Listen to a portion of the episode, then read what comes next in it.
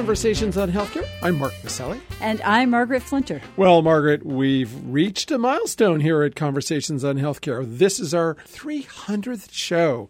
It seems just like yesterday. Well, not actually just like yesterday, but it does seem like we launched the program uh, pretty recently. Well, it was back in 2009, Mark, and we remember the nation was very focused on the healthcare debate, and there was so much change in the wind in the healthcare industry at that time and in the whole country. We felt strongly that creating a forum for discussion on these incredibly interesting and important issues was just the right thing to do. It really was. And I think we were thinking, yeah, we'll start local. But guess what? Our first guest was the Speaker of the House, Nancy Pelosi, who came on the show. And uh, we've had a lot of Brighton top thought leaders in health reform and health policy. So it's been a good run. What a great opportunity for great conversation and bringing ideas to the forefront. In addition to uh, Nancy Pelosi, of course, we had Senator Tom Daschle, public health leaders like Don Berwick and Tom Frieden of the CDC, technology innovators and thought leaders like Eric Topol and Esther Dyson, and even some of our youngest game changers like Intel Science Fair winner Jack Andraka, who represents such a smart and hopeful group of young innovators who are poised to really transform healthcare and science in the future. So much has changed in uh, such a few short years, Margaret. The show has proven to me time and time again how fortunate we are to have so many great minds shepherding the healthcare industry into the 21st century. Indeed. And we've watched the nation respond and adapt to dramatic changes in policy and in care delivery.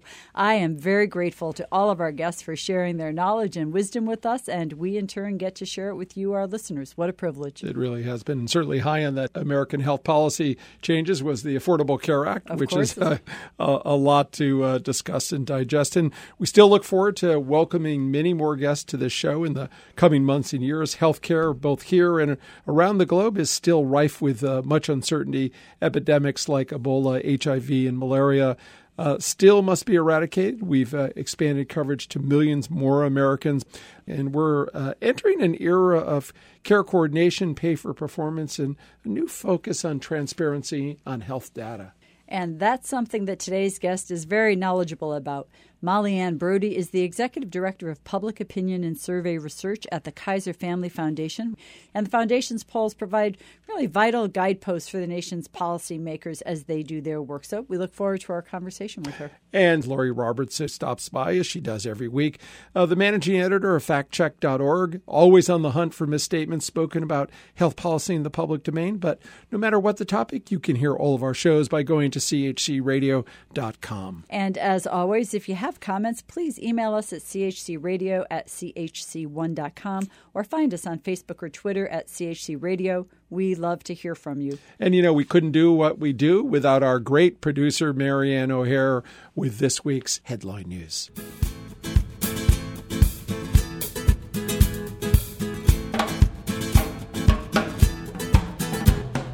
I'm Marianne O'Hare with these healthcare headlines. California has become the fifth state in the nation to pass sweeping right to die legislation, signed recently by Governor Jerry Brown. But few approaching end of life will be able to access that option. The law states those terminally ill patients who wish to seek physician assistance in ending their lives will have to be of sound mind, be able to administer the drugs themselves, and get approval from more than one clinician. The law still leaves out a wide range of people who might want to be covered people with progressive, debilitating diseases that don't have an obvious six months to live prognosis, people with dementia, the fastest growing health threat in the U.S. There's still vocal opposition to California's End of Life Option Act, but now it's only available to those terminal patients with less than six months to live who can act on their own. California's Governor Brown has also signed another notable measure, a bill protecting children in foster care from being heavily medicated with antipsychotic drugs. Overprescribing these powerful drugs is a national reality plaguing children in foster care systems across the country, with many children in one study found to be on more than five of these strong antipsychotics. The California legislation, which covers more than 60,000 children and teens in foster care, will allow public health nurses access to medical records to monitor the foster children who are prescribed psychotropic drugs, identify group homes that rely most on these meds, and potentially require them to take corrective action. Johnson & Johnson has begun a clinical trial of a two-shot Ebola vaccine in Sierra Leone, even as the epidemic fades out in West Africa. The new study will investigate the experimental product's safety and its ability to provoke an immune response to the disease. The world already has one successful Ebola vaccine, with Merck and Newlink Genetics product proving 100% effective in a clinical study in Guinea in July. I'm Marianne O'Hare with these healthcare headlines.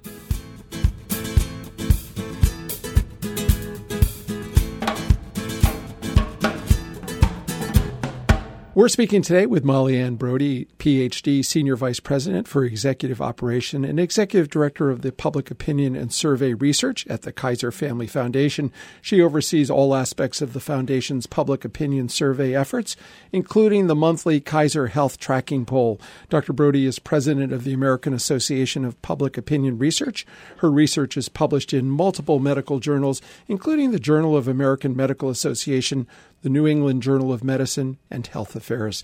She's co editor of the 2011 book, American Public Opinion and Healthcare. Dr. Brodie received her MS in Health Policy and Management and a PhD in Health Policy from Harvard University. Mollyann, welcome to Conversations on Healthcare. Well, thank you so much for having me. You know, I think most of our listeners know that Kaiser Family Foundation is a nonprofit, nonpartisan health research organization that seeks to be neutral source of information for journalists, policymakers, and stakeholders interested in national health issues as well as global health policies. And you also partner with a number of news organizations for public opinion research and analysis, and you offer a monthly report on the mood of the nation as it pertains to health related policies. But tell our listeners uh, in this ongoing endeavor, national polling on the important health issues, and, and could you tell us how research from the Kaiser Family Foundation helps shape U.S. health policy? Yeah, that's a good question. You know, our mission here is to make sure that the real life experiences and the views and opinion of people, real people, are part of the policy debates and discussion. So we try to insert facts and analysis into these discussions that can often be quite contentious. We try to make sure the voices of people, especially those groups that might not always be heard around the political um, tables, the uninsured, those who are most likely to have the highest healthcare needs, those with the lowest incomes, or other disadvantaged populations. We just try to make sure that their voices and their experiences and their opinions are part of the debates and discussions going on in, in Washington. Well, Mollyann, the American public, those those real people uh, that you referenced, have certainly been given a lot of health policy to consider in recent years. And this this whole era of reform under the Affordable Care Act has impacted pretty much every aspect of healthcare in the United States outline for us, if you will, some of the chief areas of public opinion research that's being examined by the Kaiser Family Foundation, and perhaps if you've uh, comment if you've seen any significant shifts in opinion, how has perception and or acceptance or not of the health law evolved uh, over these past few years at the, at the level of the American public? Um, we've been tracking the views of the American public for decades now, but but on a monthly basis since the law was passed in 2010. So that means I've probably talked to more than you know 70,000 respondents over that time frame. You know, we as I said before, we mainly focus on their real life experiences and their views, and we mainly focus our survey work on access to health care and the financing and affordability of that care. Now, what I would say about the Affordable Care Act is that what characterizes opinion on that act is, in fact, its stability over the five years. Hmm. Um, there has been so much contentious debate, and there's been a Supreme Court case, and there's been some, you know, presidential elections and midterm elections, and there's been um, a very rough rollout. But what we mostly see in terms of public opinion is its stability, and in fact, that it's um, from the very beginning it's been viewed through a partisan lens, mm-hmm. and in fact, that persists today. As a nation, we're divided in our views of the ACA. Um, about 45 of us have an unfavorable view of it, about 41 have a favorable view. But what that divide really masks is an incredibly deep partisan divide. So, Democrats have always liked the law. They liked it from the very beginning in 2010, and they still like it today. Um, Republicans have never liked the law. They've always had unfavorable views of the law. They had that from the very beginning in 2010. They still hold that today. Hmm. the um, those of us in the in the nation who call ourselves independents, well, it, we sort of look in like we have middle of the road opinions on the law, but when we push the independents to say whether they lean Democrat or lean Republican, we find that they have share views on the ACA that completely mimic their more partisan um, colleagues. Hmm. Where we are today is almost identical to where we were in 2010, hmm. and my lines, if you can imagine, you know, data points for every month for the past five years, they virtually look like horizontal lines. Hmm. There's been a lot of misconceptions; those persist. A lot of misinformation; those persist. So about half of people say they haven't had any personal impact with the ACA, but among those who have, there, you know, about a quarter say it was a negative impact, and about one in uh, five say it's been a positive impact, and that really differs again depending on your partisan leanings. Hmm. You know, we've uh, had David Gergen on the show, and, and mm-hmm. David said that while he supported the you know the concept of it, it it really just lacked from having that bipartisan uh, yep. you know, support. And uh, I wonder if you've teased out, and when you start to break this down into its constituent pieces about coverage for kids uh, up to 26 and no pre-existing conditions, do you see a, a difference if you take out the sort of the partisan element yeah, you know, it's interesting. One of the things we saw early on is that many of the component parts of the law are actually quite popular mm-hmm. and quite popular on a bipartisan basis. So people like the idea of kids under the age of 26 or young adults being able to stay on their parents' plan. They like the idea of of um, insurance companies having to not be able to exclude people because of pre-existing conditions. The couple things that people don't like, you know, then nobody likes to have to be told to purchase something. So the individual mandate has been a component mm-hmm. that's always been unpopular, even on a on a bipartisan sure. basis. Views of the law overall are as much a reflection of people's views of the presidential administration mm-hmm. and of how things are going in politics um, than they really are about you know health policy issues per se. Hmm. Well, one thing that's certainly very personal to people is cost. And while insurance premiums, you know, they say have risen at a relatively slow rate in recent years, certainly out of pocket costs are on the rise for many American health consumers, and certainly the mandate to purchase insurance and then to choose based on your financial responsibilities and deductibles and copays, of course, have been really challenging for a lot of people.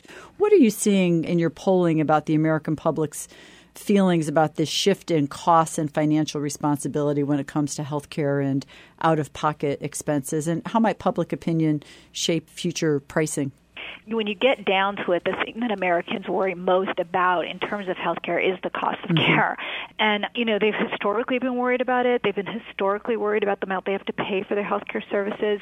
And even though, you know, most experts and economists have, have said that we had a kind of historic slowdown in the rise of prices, well, for average people, they still see their costs going up.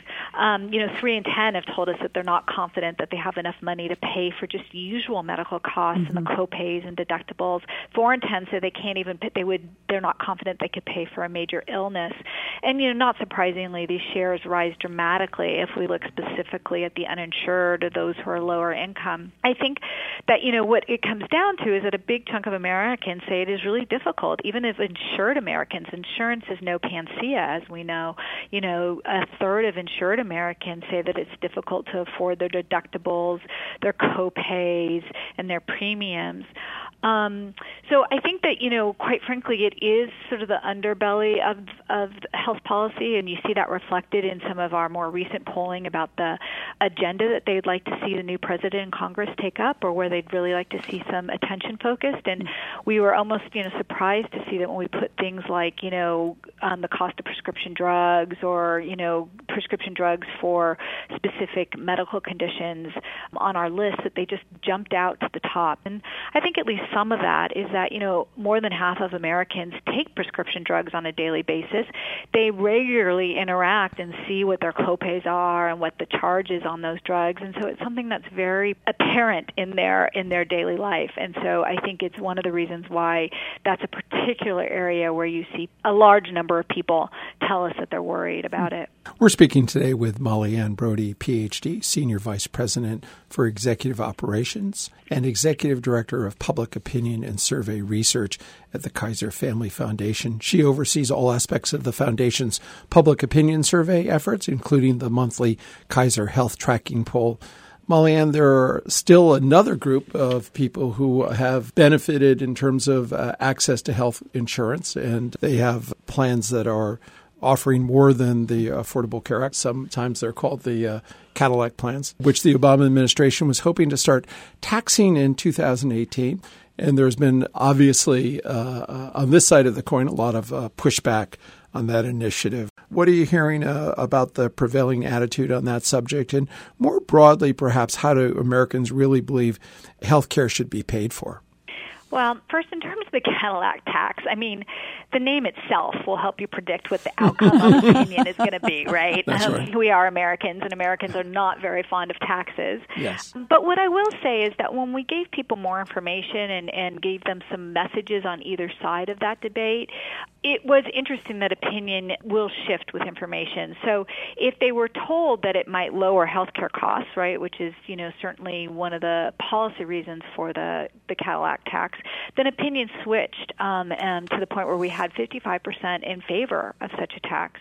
Um, on the other hand, if we use the arguments for the opponents of the tax that it's going to actually increase out of pocket co- um, costs more, then opposition can, can grow as much to, as to 75%.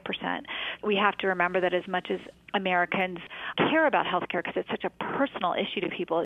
On the other hand, they're not health economists, and um, understanding sort of some of these trade-offs between costs and how the money in the system works is is not you know where where most people have sort of a, a base of knowledge. So when you ask something about you know how do Americans really believe healthcare should be paid for, I think it's tough because you know we don't really understand the financing and the real prices and the real cost of healthcare today.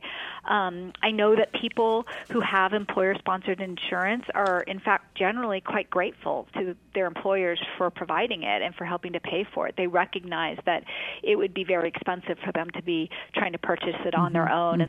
And we also know that it's one of the core benefits that people look for in a job, and that concept of job lock that it's still very prevalent in people's minds. They, you know, get and keep jobs because of the insurance that it provides for their huh. families.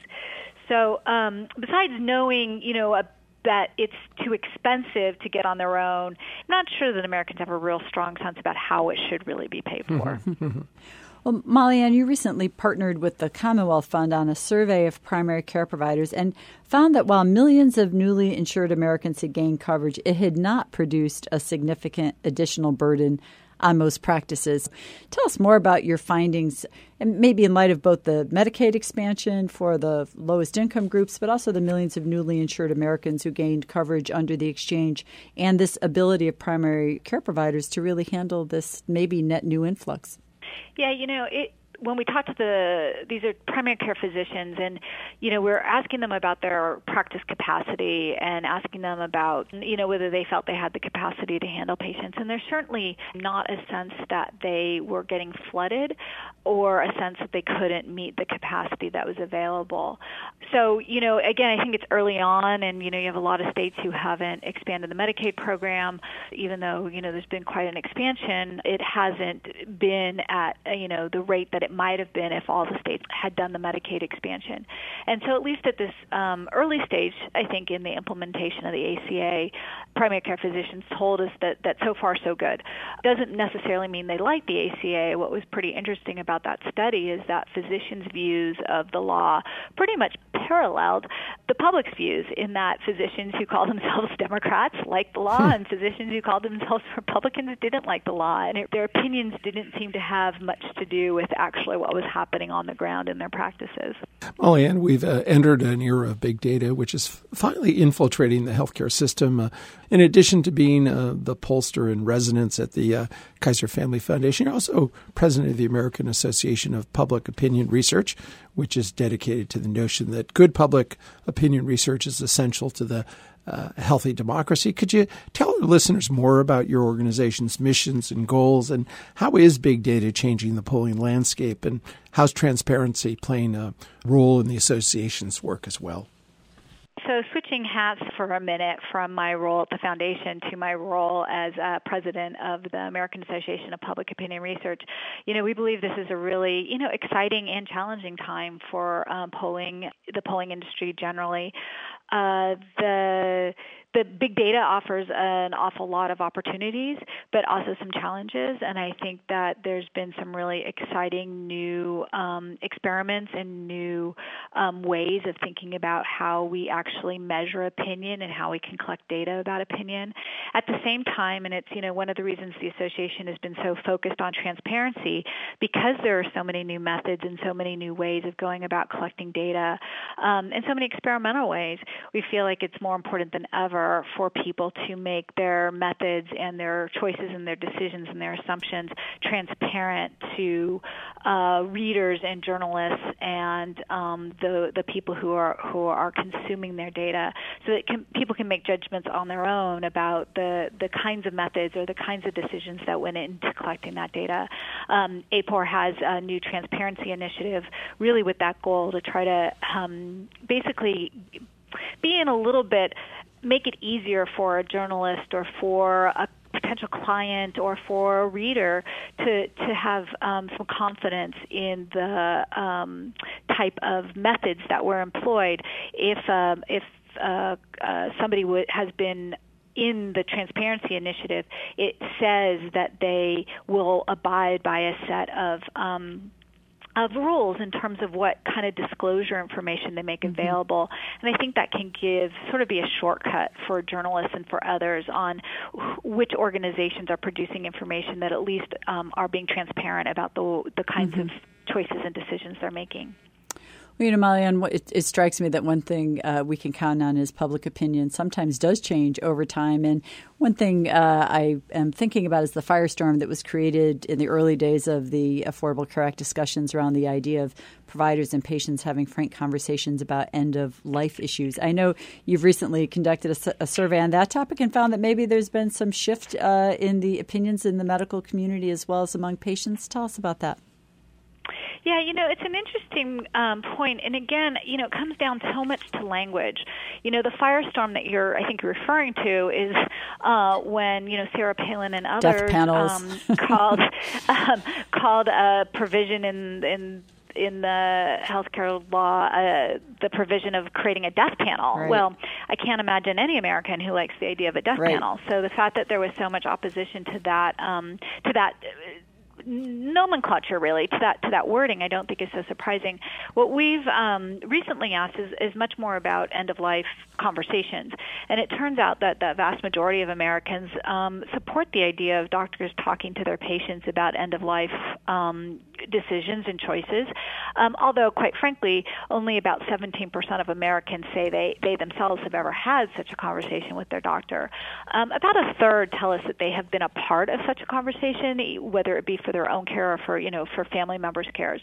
But um, I think what we're seeing as the fiery language, you know, leaves the headlines and instead we talk about a really tough, you know, personal issue about the medical choices and decisions that are available at the end of, of somebody's life and treatment. I think that basically what, what we're seeing in our data is that Americans think it's important for doctors to be part of that conversation. They they believe that insurance companies, including Medicare, should reimburse doctors for the amount of time that they spend on those kinds of conversations and they themselves, you know, want to turn to their doctors and to other trusted sources like their, you know, religious um, leaders, their friends, their family members, most especially, um, to talk about such issues. We've been speaking today with Mollyann Brodie, PhD, Senior Vice President for Executive Operations and Executive Director of Public Opinion and Survey Research at the Kaiser Family Foundation. You can learn more about their work by going to kff.org or by following her on Twitter at Molly Brodie and or at Kaiser Fam Found. Mollyann, thank you so much for joining us on Conversations on Healthcare today. You're welcome. Thanks for having me.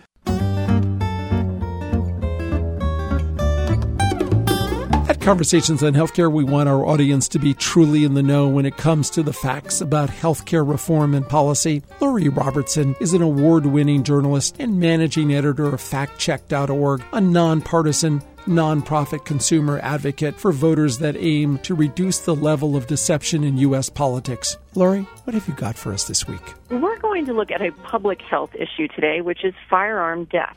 After a mass shooting in Oregon on October 1st, President Obama claimed that, quote, states with the most gun laws tend to have the fewest gun deaths.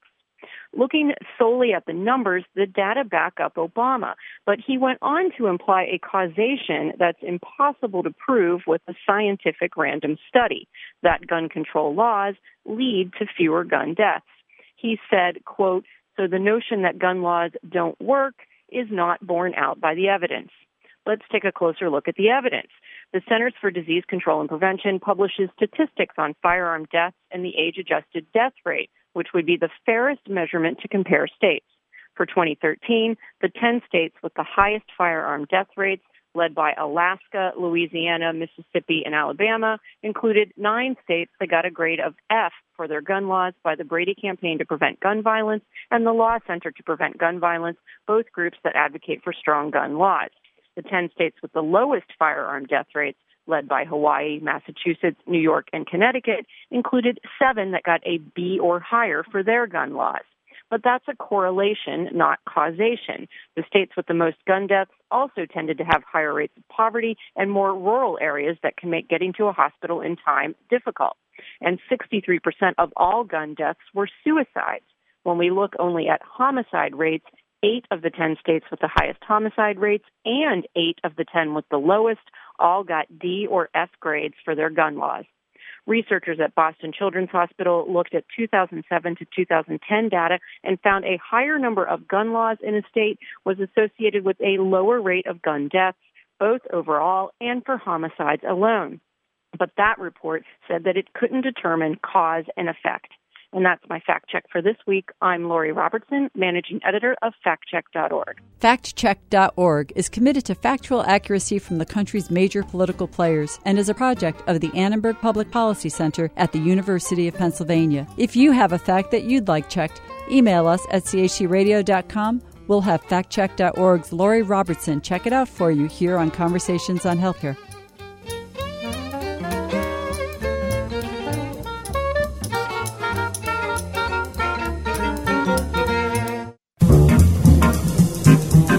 Each week, Conversations highlights a bright idea about how to make wellness a part of our communities and everyday lives. No parent wants to hear their young child's chronic health issues are a result of serious defects requiring complex and risky surgery.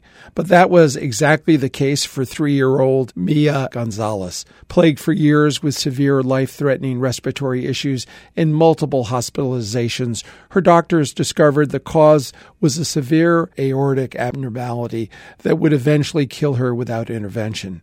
Dr. Redmond Burke, head of the pediatric cardiovascular surgery at Nicklaus Children's Hospital in Miami, would once have deemed her condition inoperable. So we chose a new tactic create a 3D printed model of her actual heart to offer surgeons a chance to map out an approach to the complex surgery that would not only minimize the high level of risk, but also yield a more hopeful outcome.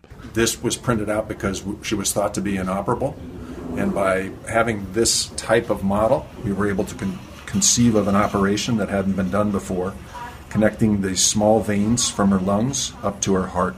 Dr. Burke said he carried the heart around with him for weeks, analyzing the problem from every conceivable angle, sharing ideas with colleagues until they agreed upon the best surgical solution. The surgery ended up being a resounding success. Her operation was extremely successful and she's recovering very well in the um, in the hospital now, and it's just about ready to go home. And now her life, instead of being uh, measured in terms of days and weeks, is going to be measured in terms of years and decades. Dr. Burke said that prior to 3D printing technology like this, they would have deemed her case inoperable or at least too risky to chance. This offered a visual problem solving solution before subjecting his young patient to complications from risky surgery. While scientists say creating stem cell generated 3D printed organs for implementation is still years away, this method of deploying 3D technology could help surgeons everywhere create workable solutions to complex surgical problems. A 3D printed model of a patient's organ, offering surgeons a visual tool to help tackle complex surgical dilemmas, leading to better surgical outcomes for high risk patients. Now that's a bright idea. This is Conversations on Healthcare. I'm Margaret Flinter. And I'm Mark Masselli. Peace and health. Conversations on Healthcare broadcast from the campus of WESU at Wesleyan University, streaming live at WESUFM.org and brought to you by the Community Health Center.